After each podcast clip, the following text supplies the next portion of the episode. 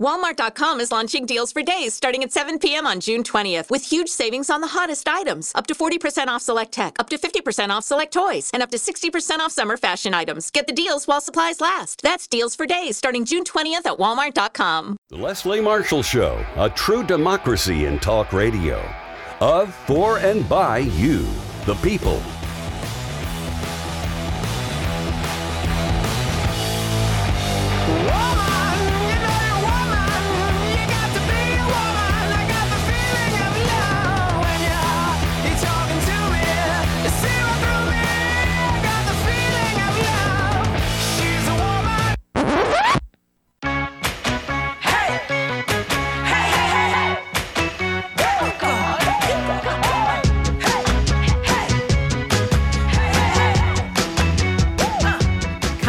Live from Washington, D.C. every Wednesday from 3 to 4 p.m. for an hour long Generation Progress takeover. Check us out at genprogress.org or on Twitter at genprogress. Hello and welcome to the Generation Progress takeover of the Leslie Marshall Show. I am your co-host, Charlotte Hancock. And I'm your other co-host, Edwith Theogene. Hey Edwith, how's it going? Good. How are you doing, Charlotte? I'm good. It's nice to hear your voice. you too. uh, well, um, we've got a great show uh, lined up today, but on a very serious subject, um, and a subject that is something that Generation Progress has worked on for years, and the young folks in our network have um, led on for years as well. Uh, this month is Gun Violence Awareness Month. Uh, it's a time to reflect on the gun violence epidemic that plagues this country and also disproportionately harms Black and Brown communities. Um, last year, a year that saw many Americans struggling with loss of family and friends, uh, life altering illness, and economic crises due to the COVID 19 pandemic, was also unfortunately the deadliest year for gun violence in decades, according to the Washington Post. Um, and then this year is looking even worse. So, thus far in 2021, gun violence has killed more than 8,100 people in the United States.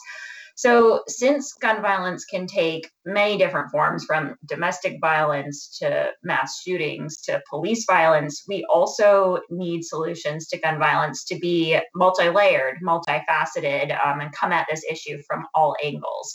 Um, you know, we've made some progress in spreading awareness of the crisis and the harms perpetrated by the gun industry, you know, the NRA.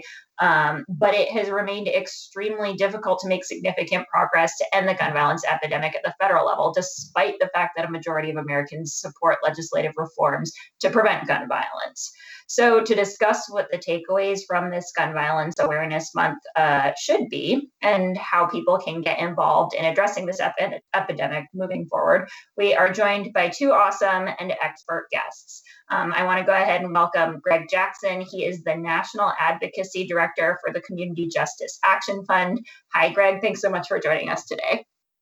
Hello. Thank you. Thanks for having me. Yeah, good to hear your voice. Yeah, awesome. Um, and then I also want to give a special welcome to Bella D'Alacio, a former policy associate with March for Our Lives. Bella, thanks so much for joining us. Hi, thank you so much for having me. I'm actually a current policy associate at March Oh, I am so sorry. Yes. Uh, I had, no, I it's mis- okay. I misspoke. uh, well, thanks for joining us. Um, so uh, let's let's jump right in here. Um, to start us off, Greg, uh, we are glad to have you back on the show. Um, good to hear your voice again. Uh, can you give us a little bit of a refresher um, on the work for you know folks who might just be joining us for the first time um, on the work that uh, your org CJAF does and what your role is within the organization? Yes. Um, so I serve as the advocacy director, um, and at at the Community Justice Action Fund, our mission is to end gun violence in the communities that have been most impacted by leading with the survivors and the leaders of those in those communities. And so what that means is that we advocate for change um, that's community driven, that's community led, and that puts survivors uh, and those directly impacted in the front of the room um, as we think through how to address this crisis. That's awesome. Great. Thanks so much. Yes, and you know, just hugely important work, um, especially to have directly impacted folks uh, leading the charge and sort of talking about the solutions that we need here. Um, and then Bella, I'm gonna kick it over to you. Can you give us a little bit uh, more about the mission of March for Our Lives and how you came to this work? Yeah, so March for Our Lives was founded um, in 2018 after the Parkland shooting. Um, so basically, it's a youth-led prevention, gun violence prevention movement um, with our mission to not allow one more person to be killed by senseless gun violence in this nation. Um, I personally got involved in this work because I lived in Parkland when I was in elementary school. So I went to uh, school with a lot of the students who were there during the shooting. Um, and I'll never forget that day. It was one of the most traumatizing days in my life, um, receiving videos of my former elementary school classmates just, you know, like bleeding out on the floor in the high school and yelling in fear for their lives. And that really um, shook something in me. And the next year I went to college and I realized, you know, gun violence had always been around me in, in Florida in all forms, but I was so desensitized to it because it's so common. And having that drastic change of going to college out of state just kind of made me realize how um, awful this issue is in this nation and how we can't wait for action. So that's why I got involved. Thanks so much, Bella, and thanks for sharing. Um, I can't even imagine, and I appreciate the work that you do and um, the work that March for Our Lives has been leading and really just highlighting how young people are constantly bringing solutions to our problems um, to federal legislators and demanding change and action. So grateful for the work you all do as well. Um, so, yeah, for sure. Um, so according um, as i mentioned in our intro here like according to data from 2020 last year um, this might surprise some people i think because uh, to some people last year maybe felt like a quiet year where everybody stayed at home. So um, i'm i'm not sure how shocking to some of our listeners this might be but last year was the deadliest year of gun violence in decades, and it looks like 2021 could be even worse. So, Greg, I'm wondering at a high level, uh, why are we seeing this trend continue to worsen? Yeah, there there are really, you know, I'd say three major factors to to point to.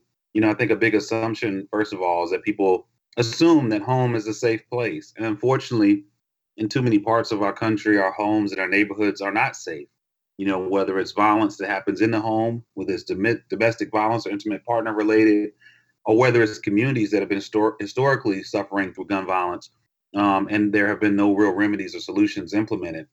And so when we look at COVID 19 and its impact, a lot of the neighborhoods that have been impacted by violence historically, the root causes that led to that, whether that's housing instability, economic inopportunity, education inequality, all of those factors were intensified um, during the COVID 19 pandemic.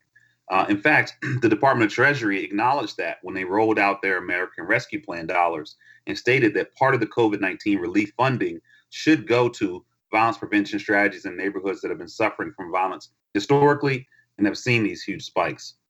The other major reason that we saw this big jump is that the the the fear mongering that happened um, from our gun industry, from uh, gun manufacturers and from the gun lobby across the country has really utilized this moment of uncertainty, this moment of distress, and use it as a chance to profit, frankly, um, by marketing to inner city folks about the uh, inability for police to be um, support or, or to protect them, and then marketing to our suburban and rural folks that the challenges in inner cities um, will spill into their neighborhoods if they don't arm themselves. And so we saw a historic spike in gun sales um, based on fear that was driven by uh, the gun industry.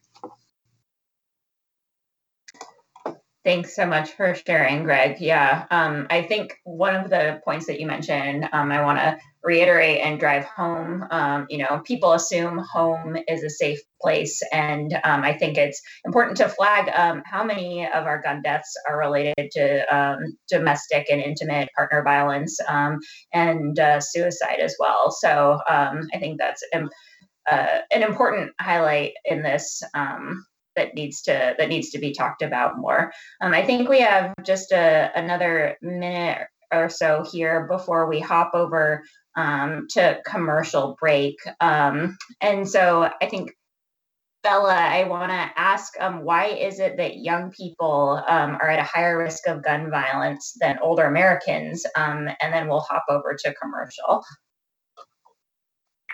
Um, I think that young people face the burdens of a lot of the gun violence issue in this nation. I mean, for instance, one of the main reasons that, or main proponents of gun violence this past year was children um, dying in accidental shootings in the home involving, um, you know, firearms, and a lot of that is like safe storage.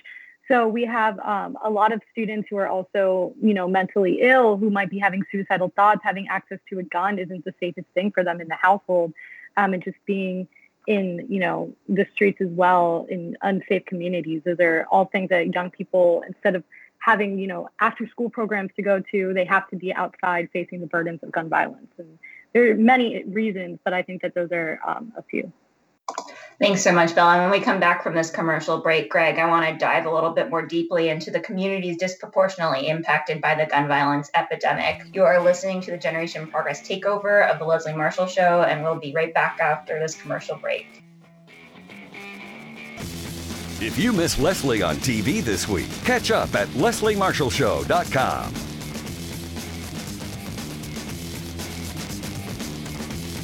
Follow Leslie on Twitter just go to www.twitter.com slash Leslie Marshall, and we'll be sure to share your tweets.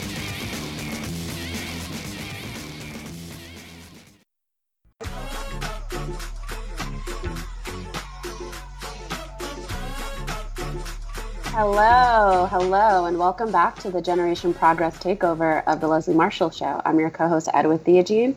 And I'm Charlotte Hancock.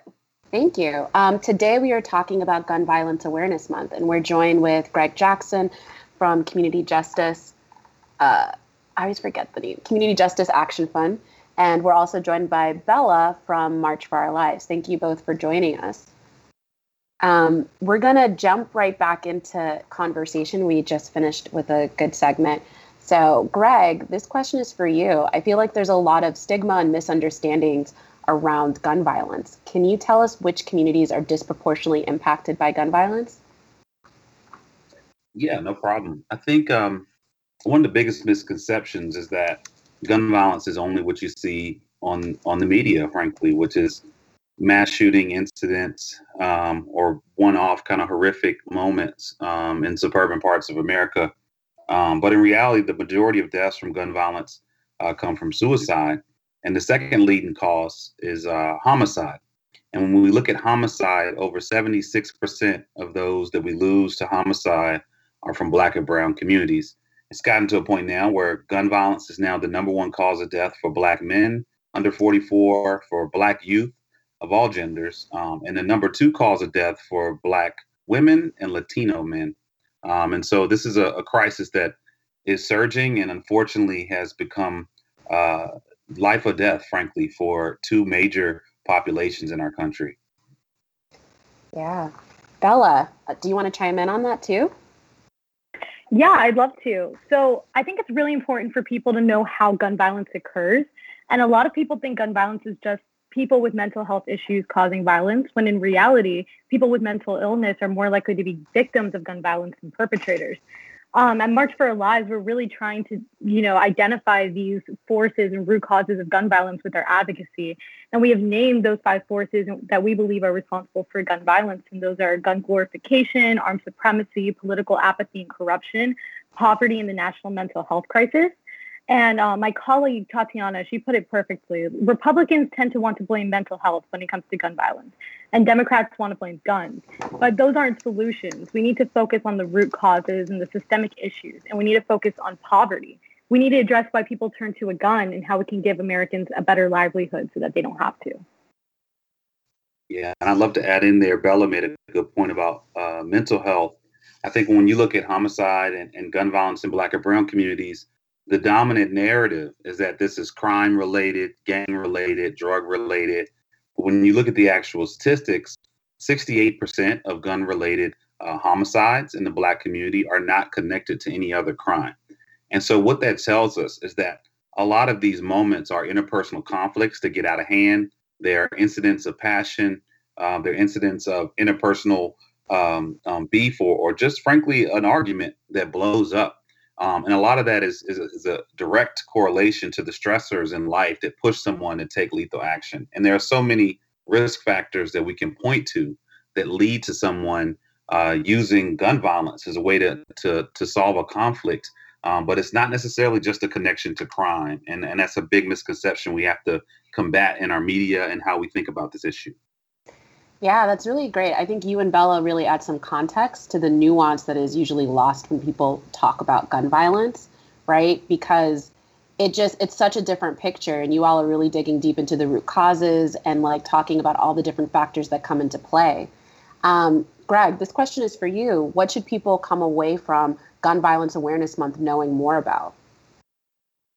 I think the, the main thing that folks need to know is that there are real evidence based solutions um, that reduce violence uh, tremendously that are not being invested in, that are not being supported, and are not being advocated for. Uh, one of the biggest ones is just simply uh, resources for survivors of gun violence. Uh, if we look at any major incident, whether it's a shooting in Chicago or the, the mass shooting in Atlanta, the big common theme is that the survivors get very little, if any, type of resources or support to help them navigate through their trauma. And that fuels that cycle of violence and that cycle of retaliation. You know, I'm a survivor of gun violence. And when I arrived at the hospital, I wasn't met with therapists, I wasn't met with support or resources. I was met with investigators who questioned me and criminalized me as I was fighting for my life. And that's what so many people in our communities go through. The second thing I, I want to remind folks is that there are real, real, real resources that are needed to address this crisis before it happens. And right now, our federal government, our states, our local, they've been pouring money into simply reactive strategies like policing, like our criminal justice system, but have neglected the preventative measures and the preventative strategies and tactics that we know can help um, with just a little bit of investment. Yeah, and I, I think some of what you just mentioned there, Greg, um, those are not only reactive uh, things that the federal government is doing, they're exacerbating um, the issue. Isn't that right? I mean, uh, uh, sort of escalating um, incarceration, escalating police presence um, kind of makes it more likely for gun violence to happen. Yeah, I mean, it, if you really step back and think about it, you know, it doesn't make sense to meet violence with violence, right? Um, and unfortunately, in too many situations, we are adding more armed individuals into communities that are already suffering at the hands of a few armed individuals. And so, of course, we, we look at the badge and we look at the, the institutions and we, we think about the oppression of it. But at the, at the end of the day, if you just step back, the way that we reduce violence is not by adding more aggressive forces into the community or into the conflict. We need to think about how do we get to people before they get to that point and de-escalate. Um, and frankly, the, the, the organizations and the individuals that are most equipped to de-escalate are typically peers, um, whether it's a friend, whether it's a community member, whether it's a family member. And all over the country, we have thousands of organizations that are focused on trauma-informed uh, strategies that de-escalate conflicts before they become lethal, and they do that by empowering the communities and empowering the people that live in these neighborhoods. And we've seen these these tactics um, reduce violence by upwards of 80% in cities. And the president of the United States himself, in his Rose Garden address on April 8th, acknowledged that these strategies worked, acknowledged the resources that were needed, acknowledged the impact they can have, uh, and committed to put resources into these efforts but we're still waiting on Congress to take action. We're waiting on governors, we're waiting on mayors. And it's, it's kind of a shame that we have solutions that work, but yet we're still pouring resources and time and energy into reactive strategies that, in a lot of situations, are adding more fuel to the fire.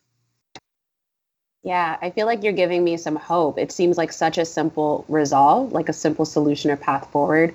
Um, but we do need people to act. And it's unfortunate that we don't. I think, as we talked about at the top of this meeting, this is going to require a multi layered, multifaceted approach, which I think you and Bella have walked us through a little bit of some things that we should be thinking about as you talked about different resources that are available and different like avenues of solutions and community support. Um, so we're going to dig deeper into some of these solutions when we get back. This is the Generation Progress Takeover, the Leslie Marshall Show, and we'll be right back after this message.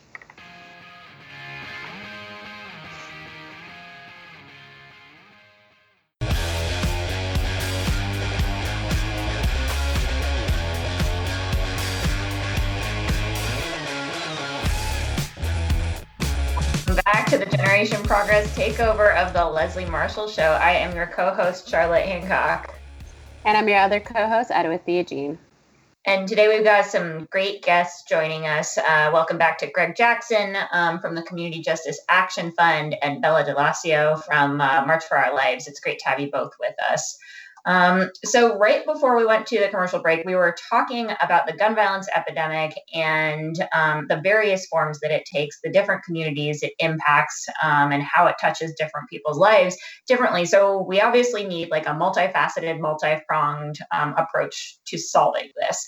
Um, so, I want to sort of uh, ask a couple questions about the different things that we can do here you know federal local um, making sure that community involvement is present. So um, my first question is here um, at a high level what will it take to solve the gun violence epidemic in its various forms? And bella i'm going to start with you and ask you what you think some of the solutions are at the federal level le- federal level are and like what some of the levers are that policymakers legislators can be pulling at the moment yeah, so there's a lot of ways. Um, for starters, at March for Our Lives, we're asking the administration to appoint a director of gun violence prevention because it is a public health issue um, that is taking the lives of over 100 Americans every day. So we need someone to take like a survivor-centered perspective and bring that to the White House. Um, and also, you know, in Congress, you know, Congress hasn't passed gun violence prevention legislation in over 27 years. And we definitely need them to act and act fast. But like we've mentioned before, gun violence isn't a monolithic issue. It varies by community. So there's not going to be, you know, one save all bill in Congress, but there will be certain steps that could, you know, help mitigate the issue, like universal background checks, addressing gun trafficking, um, and you know, a lot of funding, a lot of funding for community violence intervention programs and things like that. So if we have that support and those models in Congress, um, I know that Biden has also released a lot of model bills um, for ERPOs and things like that, and those could be re- applied to the state level. But I think it really depends on your community. So at the federal level, it's just so important for them to do something about it. Thanks, Bella. And uh, for folks who don't know, ERPO is Extreme Risk Protection Order, right? That's um, is yeah. that what that stand for? Okay, great. Yeah. Uh, uh, okay. I mean, so basically, we're it's just sort of like do something. Something is better than nothing, and you guys have lots of options here. Uh, the Senate needs to stop sort of stonewalling. Um, so, Greg, um, hopping over to you for a second, I want to um, ask you to take um, take on what can be done at the state and local level. Yeah, I, I think um, just a step back for a second. When we think about it strategically, we need to see this for what it is. It's a public health crisis. And if we need a playbook about how we deal with public health crises, we've just lived it, right? Through the COVID 19 response. So when we think about COVID 19, what do we do? The first thing is we try to figure out how do we save the lives of those who have already contracted it? How do we isolate and protect folks who haven't been exposed to it? And then how do we create solutions, right? How do we create a vaccine or different things to prevent future folks from being impacted.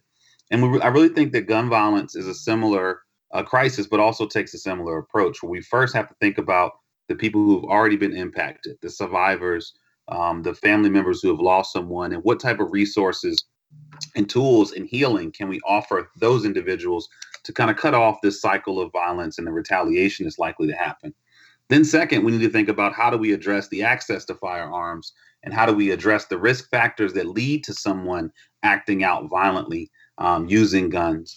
And that whole strategy is where we do look at universal background checks. We do look at the charleston loophole but we also look at investing in community violence solutions. We look at dismantling laws that encourage violence like stand your ground um, rules.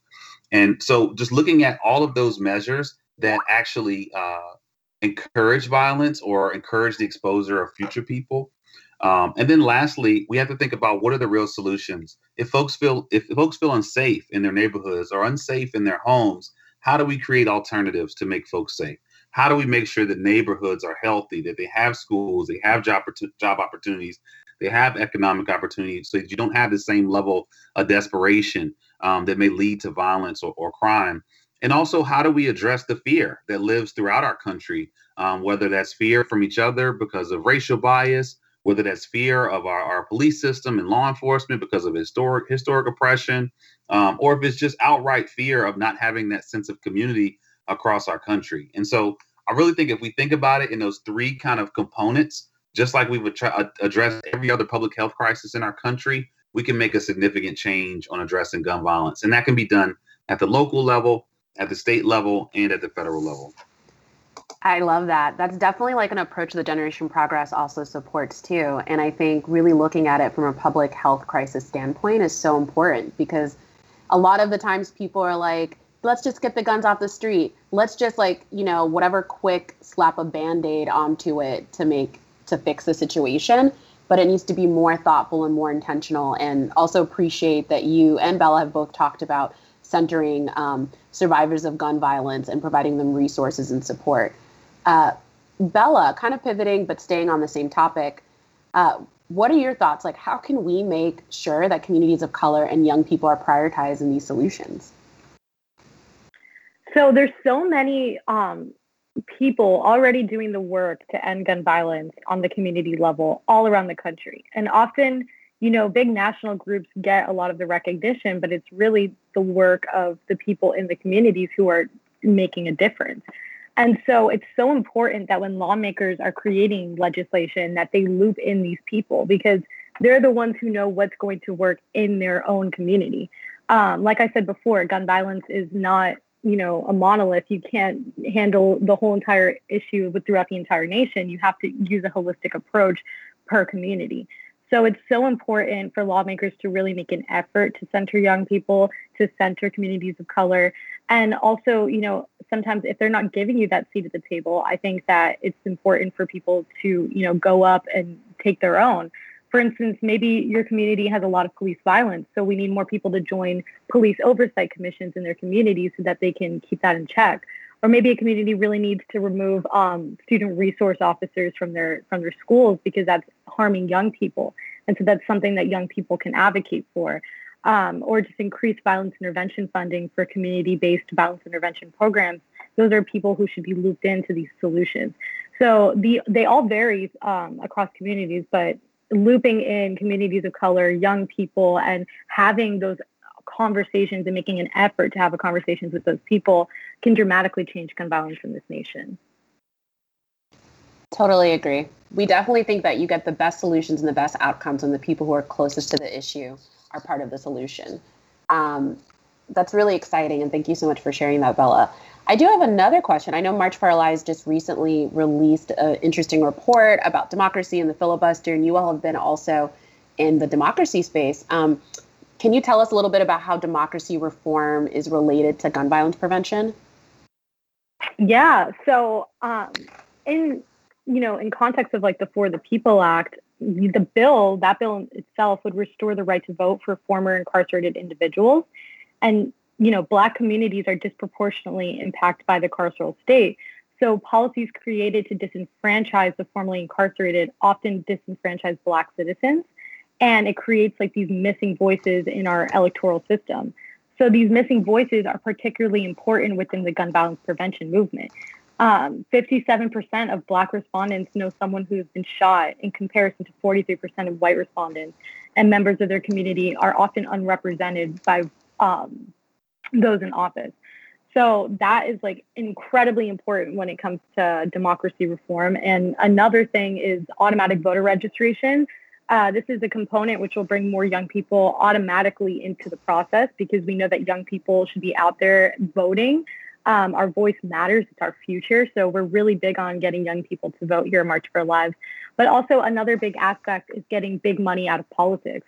We have the gun lobby who donates so much money to our politicians, and it makes them unable to vote for common sense gun violence prevention legislation.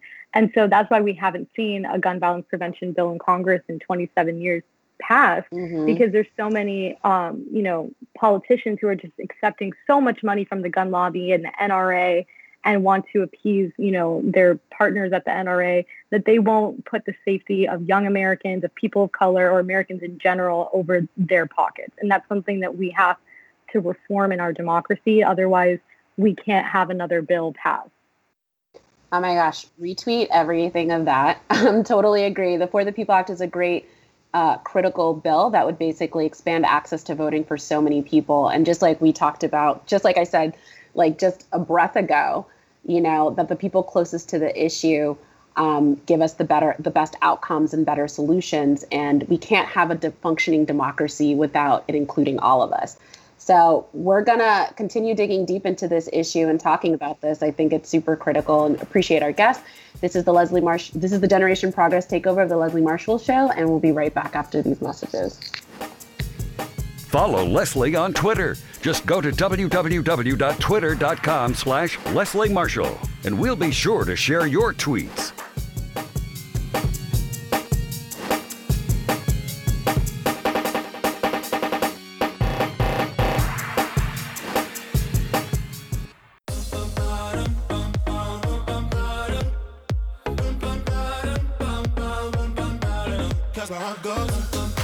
Welcome back to the Generation Progress takeover of the Leslie Marshall Show. I like when our producer uses that re-intro. I feel so energized when I come back to this. I know. I was just yeah. like thinking of TikTok dances with that. Yeah, I know. I mean, maybe this dates us, but I don't actually know any TikTok dances.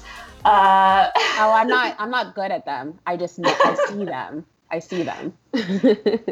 So, welcome back to the Generation Progress takeover of the Leslie Marshall Show. I'm Charlotte Hancock uh, with my wonderful co host, Edwith Theogene, um, and we're glad to have y'all back with us.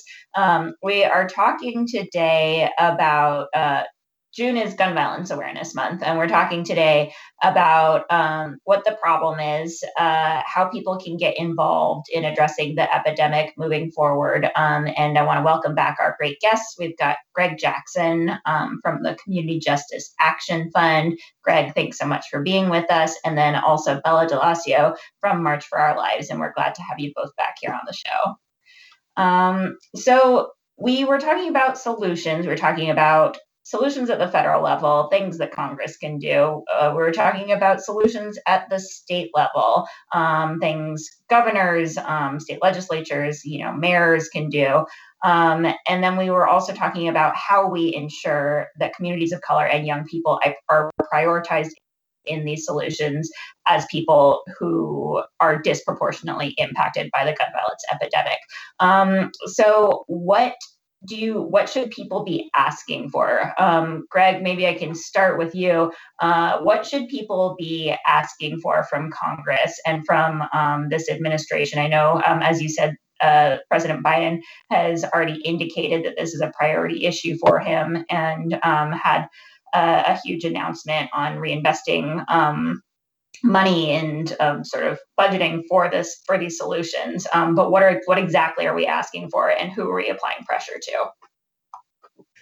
Yeah, great question. Um, so yeah, as the president has already said that he wants to invest uh, five billion dollars in his American Jobs Plan to um, go towards community-led violence prevention and intervention strategies, and so we need Congress to follow through with that. We know the American Jobs Plan also known as the infrastructure bill, um, is one of the largest investments in American history in our economy. Um, but we have to make sure that uh, efforts like this that um, prioritize those who are most vulnerable um, are protected through the negotiations. And so we need our congressional members at the Senate and the House side to protect these $5 billion to invest in these solutions and fund the peace, frankly, um, as opposed to paying for death and, and allowing these dollars to, to drift off into other projects that may stimulate the economy, um, but won't save lives at the same time the way this $5 billion could. Um, we also also want to flag that um, the president uh, sent out guidance from the Department of Treasury and the Department of Education stating that states, counties, and cities should use part of their COVID relief funds to invest in violence prevention strategies to ensure that children are safe and also to address the uh, big spike in violence that was a result of the COVID 19 pandemic. So they've already initiated that guidance, but we need states, uh, governors, and mayors and county commissioners to release these funds um, and put them in the communities in a way that the federal government uh, envisioned. And right now, there are too many states and too many cities that are not using these funds to invest in saving lives. Um, so we need to hold them accountable. And that's in pretty much every major city and state across the country. So folks need to be calling their mayors and calling their governors and saying, "We know that the president has mandated money for this. We know that there's American Rescue Plan money. Make sure it goes to what we're asking for here. Make sure it goes to uh, community reinvestment and violence prevention measures." Exactly. And if you want to join our, our collective effort, you can go to fundpeacenow.com um, and you can sign our petition and join our efforts there um, and learn more. You know, if you need some support about what to say and how to say it. But yes, we need to demand that because the dollars have already been allocated and the president and the federal government has already advised um, our leaders on how to use it. And that's Fund Peace Now. Fundpeacenow.com. Yep. Perfect. Great. Um, Bella, uh, and anything that uh, March for Our Lives uh, is recommending at the moment, um, any folk, any ways folks can take action um, with March for Our Lives. Um, it sounds like the For the People Act is a major priority in ensuring um, future gun violence prevention legislation can go through. Yes, exactly. Um, here at March for Our Lives, we're really focused on passing the For the People Act. Uh, we have a Peace Without Police campaign. It's a policing campaign to reimagine public safety. Uh, we're really focused on reimagining public safety at this moment. Um, we'll be launching our policy plan uh, in the upcoming months with you know our recommendations for uh, what we believe is going to be the most beneficial in creating gun violence prevention change um, and so, you know, here at March for Our Lives, we're just really big on helping communities to, you know, learn how to invest in other uh, areas in their community that would end gun violence. So, you know, putting more money towards education, investing in young people. Um, these are really important aspects. But on the federal level, we're really focused on getting a director of gun violence prevention, uh, passing universal background checks, anything that has to do with gun violence prevention um, and gun trafficking, and straying away from um, over policing and reimagining safety. Wow, you all are doing all the things. Both of you are doing all the things, and we greatly appreciate your work and effort. Um, if people want to learn more or follow you, Bella, where can they find that at? Yeah, so if people want to learn more about our mission at March for Our Lives, they can check out marchforourlives.com. Um, you can also check our check out our Instagram, which is March for Our Lives, and our Twitter is a March for Our Lives. Um, I believe that's with like the number four. Um, you can find me on Twitter and Instagram. My name is Bella D'Alacio. Um, I'll follow you back. we all, I think we all honestly need to band together through these times. I think that if you want economic liberation, if you want immigrant liberation, economic or environmental justice, these are all issues that correlate to gun violence prevention. Um, we can achieve liberation through our shared fight together. If we realize that things like democracy reform are things that are stopping us from um, being able to have an equitable future, then um, we can band together and create such a strong movement. So, you know, at March for Our Lives, we love to work with other organizations in similar fights for liberation. So, if that's you, please reach out as well. We also have an Aid and Alliance program. So, we will be investing in um, organizations that are already doing a lot of work, whether on like gun violence prevention work or racial justice work around the country. And so, if you would like a fund from that, please check out our Aid and Alliance program on our website as well. Great, thank you. Um, and Greg, if people want to follow you or learn more, where can they find you and where can they learn more about CJAF? Yes, um, you can go to cjactionfund.org. Um, you can follow us on all social media outlets at CJ Action Fund. Uh, you can follow me on Twitter at Gregory Jackson um, or on Instagram at the Action Jackson. That's my nickname. Uh, but yeah, I would love to love to have you guys follow us and support us. There's so much work to be done. Um, and I think uh, as tough as things are right now, we've made a tremendous amount of progress over the last couple of years on these issues. Um, and so the fact that we have a president that's is fighting hard for these solutions, um, and now we're just concentrating on our mayors, governors, and Congress is a much better place to be than we were uh, two years ago, per se. So hopefully you can join the fight and uh, join our efforts and continue to advocate. But thank you so much. Thank you. Um, is your handle a play off of the famous Jett Jackson? Or no? Nope, that was a that was a I was picked on about that show as a child. Um, but no, nope, nope. Action Jackson. It's actually a, a, a film uh, from the '80s uh, called Action Jackson. Y'all should check it out. But that's where my ah. nickname came from. okay. Uh, okay, cool. Very cool. Thank you so much. Um, so, we're about to wrap up. So, or we are wrapping up. That's all the time we have today. We want to thank you to today's guests, Bella D'Alacio and Greg Jackson, and also like extend a big thank you to Mark Grimaldi and our communications manager, Emily Leach. And we also want to thank all of our listeners. Thank you so much for joining us today. I hope you picked up some really important information and opportunities for you to take action. Make sure to check us out, Generation Progress, on Twitter and Instagram using the handle at Gen Progress. Um, we will talk to you again on our next Remote Generation Progress takeover of the Leslie Marshall Show. Oh, wait, Bella. Um, th- well, thank you. I'm just reading a message. All right. thank you for the show. Uh, talk to you soon. Thanks, Edwith. Good talking to you. You too, Charlotte. See you again on the webs. See you out there. Oh, um, so we still have 60 seconds, and I hope you all will take the moment and opportunity to learn more about the gun violence prevention, uh, what's happening within your community around gun violence prevention, um, just like we talked about today. So thank you all. And also, don't forget to follow Bella on Twitter. She's at Bella underscore D'Alacio and Bella with one, two, three, four D's on Instagram. Give her a follow. Um, and thanks so much. You have been listening to the Generation Progress Takeover uh, for, for A's on the Leslie Marshall Show.